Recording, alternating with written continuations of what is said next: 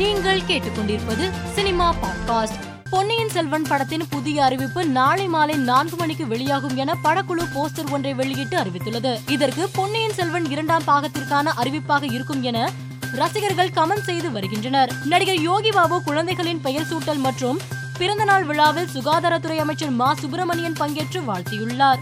இது தொடர்பான புகைப்படங்களை தனது சமூக வலைதள பக்கத்தில் அமைச்சர் பதிவிட்டுள்ளார். வால்டர் வீரையா திரைப்படத்தின் டைட்டில் பாடல் சமீபத்தில் வெளியாகி மூன்று மில்லியன் பார்வையாளர்களை கடந்துள்ளது. இதனை படக்குழு போஸ்டர் ஒன்றை வெளியிட்டு அறிவித்துள்ளது. நடிகர் அஜித் தென்காசி அருகே உள்ள திருமங்கலம் கொல்லம் தேசிய நெடுஞ்சாலையில் தனது மோட்டார் பைக்கில் சென்றுள்ளார். இதை பார்த்த இளைஞர்கள் அதனை வீடியோ எடுத்துள்ளனர். இந்த வீடியோ இணையத்தில் தீயாய் பரவி வருகிறது. இசையமைப்பாளர் G we Prakash Soorarai Pottru Hindi remake படத்தின் பாடல்களை ரெக்கார்ட் செய்யும் பணியில் தீவிரமாக ஈடுபட்டுள்ளார்.